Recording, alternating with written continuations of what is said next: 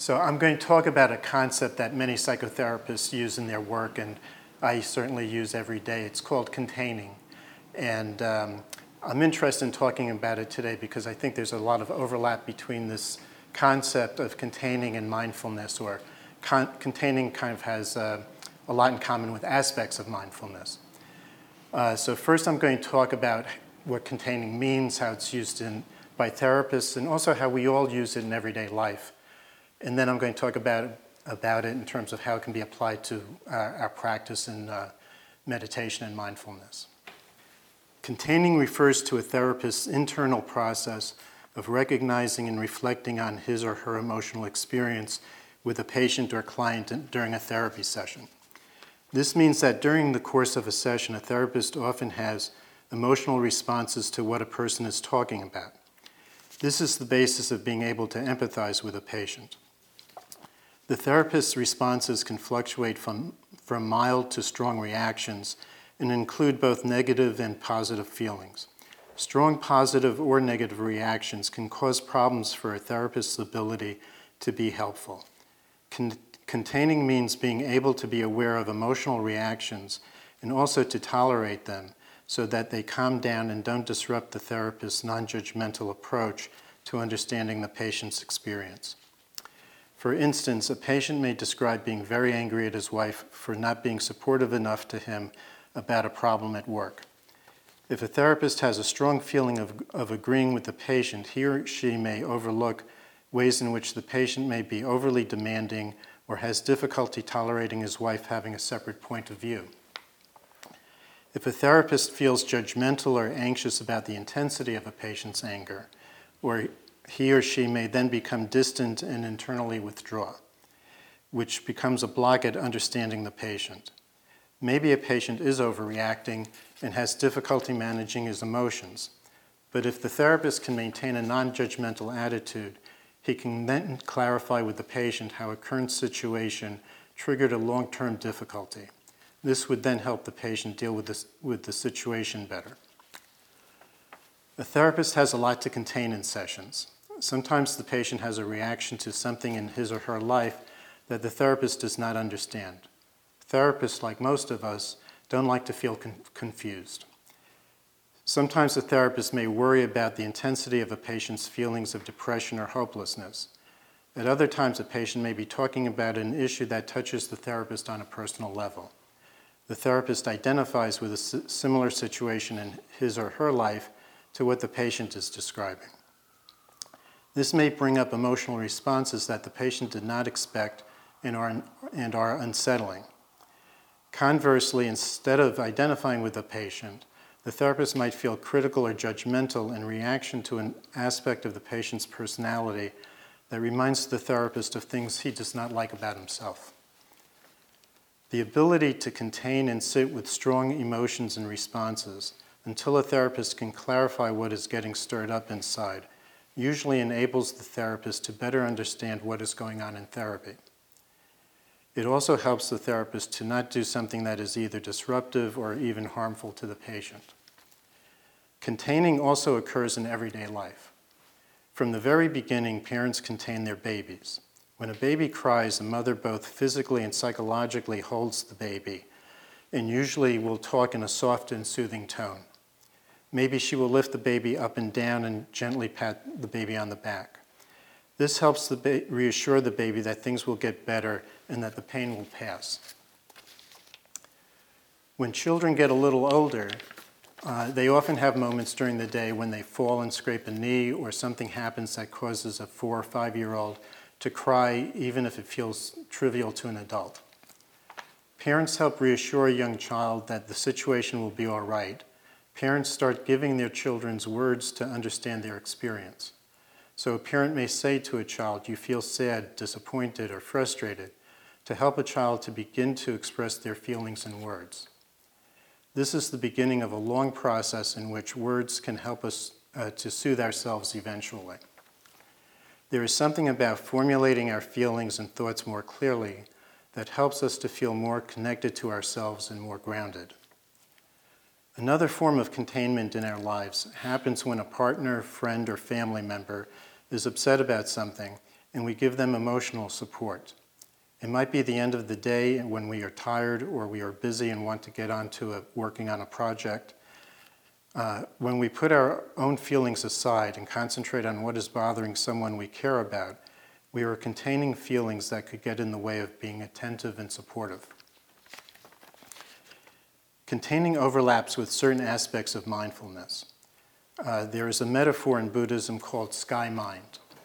The sky holds or contains many such things, uh, or many things, such as clouds, birds, rain, a gentle spring breeze, a winter storm, even a hurricane. These things come and go, but the sky remains and is able to hold all of these things. This is a metaphor for the ability to develop a mind that is clear, calm, and centered, a mind that realizes that life's conditions are always changing and are impermanent, and so does not react. Or, and so does not react impulsively to difficult or stressful situations. This is something we try to cultivate in our practice, uh, and as we all know, it is not so easy to maintain. For most of us, it is challenging not to be reactive and impulsive when we feel angry, anxious, or depressed. All of these feelings make us irritable and tense. The idea of containing can help us to give permission to have these feelings, to recognize what is going on inside, but also to realize that if we tolerate the feelings and just sit with them, we will probably find a better way of dealing with them than if we just blurt out words in the moment.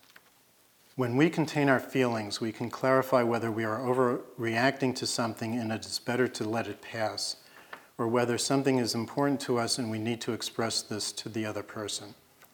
When we choose to express a feeling or an emotional need to someone after we have contained our feelings, we are more likely to do it in a way that the other person can hear us. This is another aspect of containing. It gives us the inner space to think about speaking in a mindful way. From a Buddhist perspective, containing can help us with several levels of our practice. Containing can provide a way to help us identify and process emotions, such as anger, that often lead to impulsive and negative behavior. This can help us decrease the negative karma that we create for ourselves and others. Containing certainly seems to me to be part of practicing right speech and right action, two of the qualities of the Eightfold Path. Containing is part of developing deeper patience as a person, which, is, which allows us to act in a more mindful and compassionate way towards others. When we feel calm and content inside, we are usually more patient. When we are more patient, we, are, we can be more understanding. Another Buddhist concept that has a lot in common with containing is the idea of a, of a watching mind. Watching mind is one, one part of our meditation practice. When we meditate, we, see, we may see a lot of different kinds of thoughts and feelings arise. In developing or cu- cultivating a meditative mind, we try to observe our thoughts and feelings and then let them go as we return to focusing on our breath. Doing this repeatedly over a long period of time can help us to develop a mind that is both curious and centered. Our ability to contain our thoughts without judging ourselves or becoming anxious helps us to develop a watching mind. This watching mind helps deepen our concentration and peace. It seems to me that a watching mind also helps us to develop our ability to practice non attachment, to be able to let things go is a way of not holding on to or attaching to, to, to ideas or feelings. There's another part of containing which I think relates to our experience practicing meditation. To contain something implies a relationship between a container and the contained. Thinking of the example of a mother containing her crying baby, the mother is the container of the baby's painful feelings and distress. The baby learns it is safe to need and trust because it is treated tenderly. The mother, in giving to the baby, is also changed by the experience. She uses parts of herself that she may never have known about. She becomes more able to give tenderness through the experience of being attentive and caring. So both the container and the contained are altered through the experience with each other. We can think of this Dharma hall as a container. For many of us, coming here every week feels like returning to a welcoming, comforting space. This room holds us so we can practice. It gives us a sense of peace. We can speculate that many people meditating in this space over a period of years has contributed to the quality or atmosphere of this space.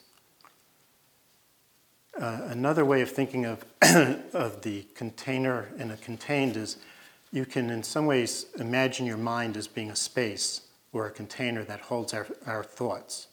And you can think of your stomach or your whole body, your torso, as being a space that contains our feelings. And so the idea is that sometimes just containing upsetting thoughts or feelings helps to settle them down.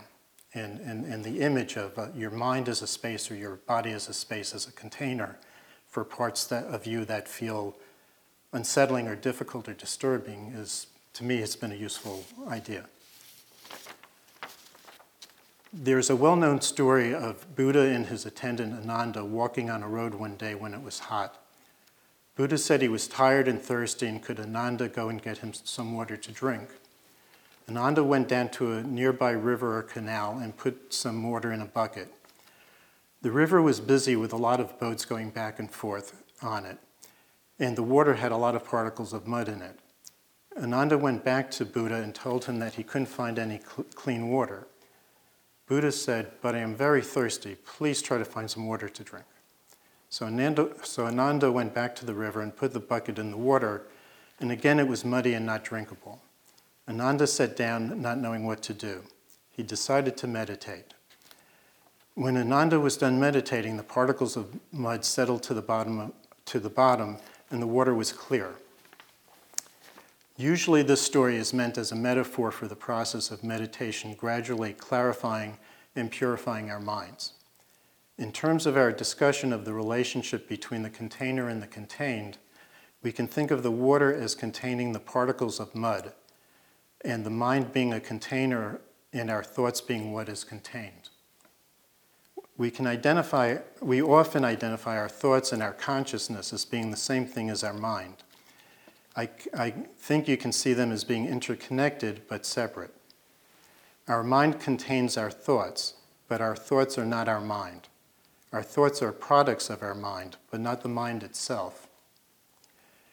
We are used to creating our identity through the, uh, through using words. When we think about any issue, we have an internal conversation with ourselves. One way of thinking about meditation is that by quieting our thoughts, we are shifting from a verbal mind to a nonverbal part of our mind. We often talk about developing the mind through meditation. One part of this process is developing the nonverbal mind.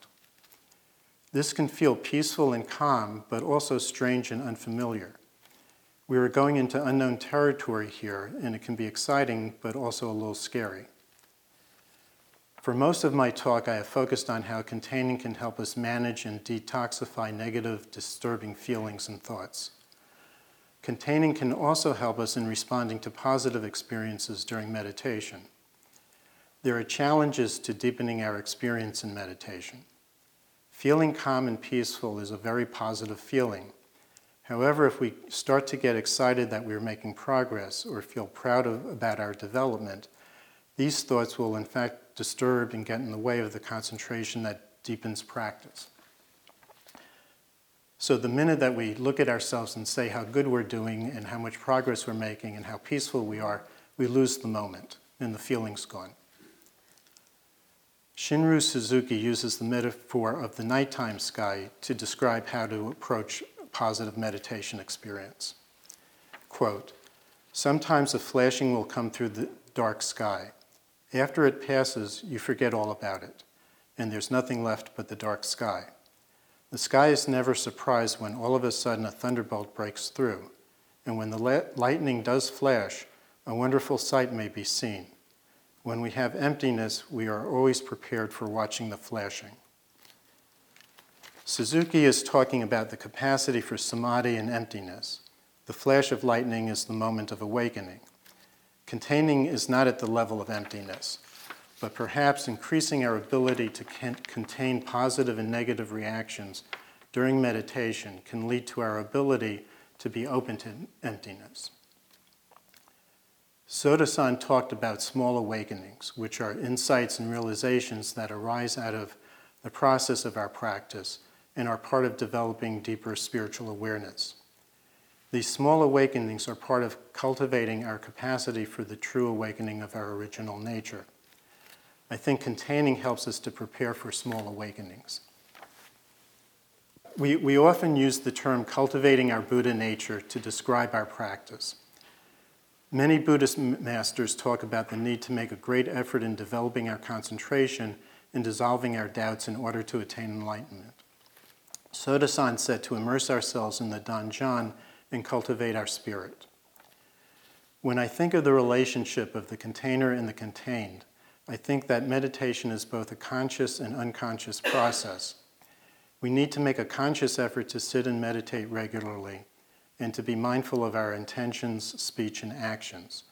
This is what could be called part of the process of cultivating our original nature. I think it is also possible to think that while we are sitting and concentrating on our breath, our Buddha nature is cultivating us. That, uh, that in a process that we cannot see or be aware of, our spiritual unconscious is transforming our mind to be calm and clear like the water in the bucket. Thank you.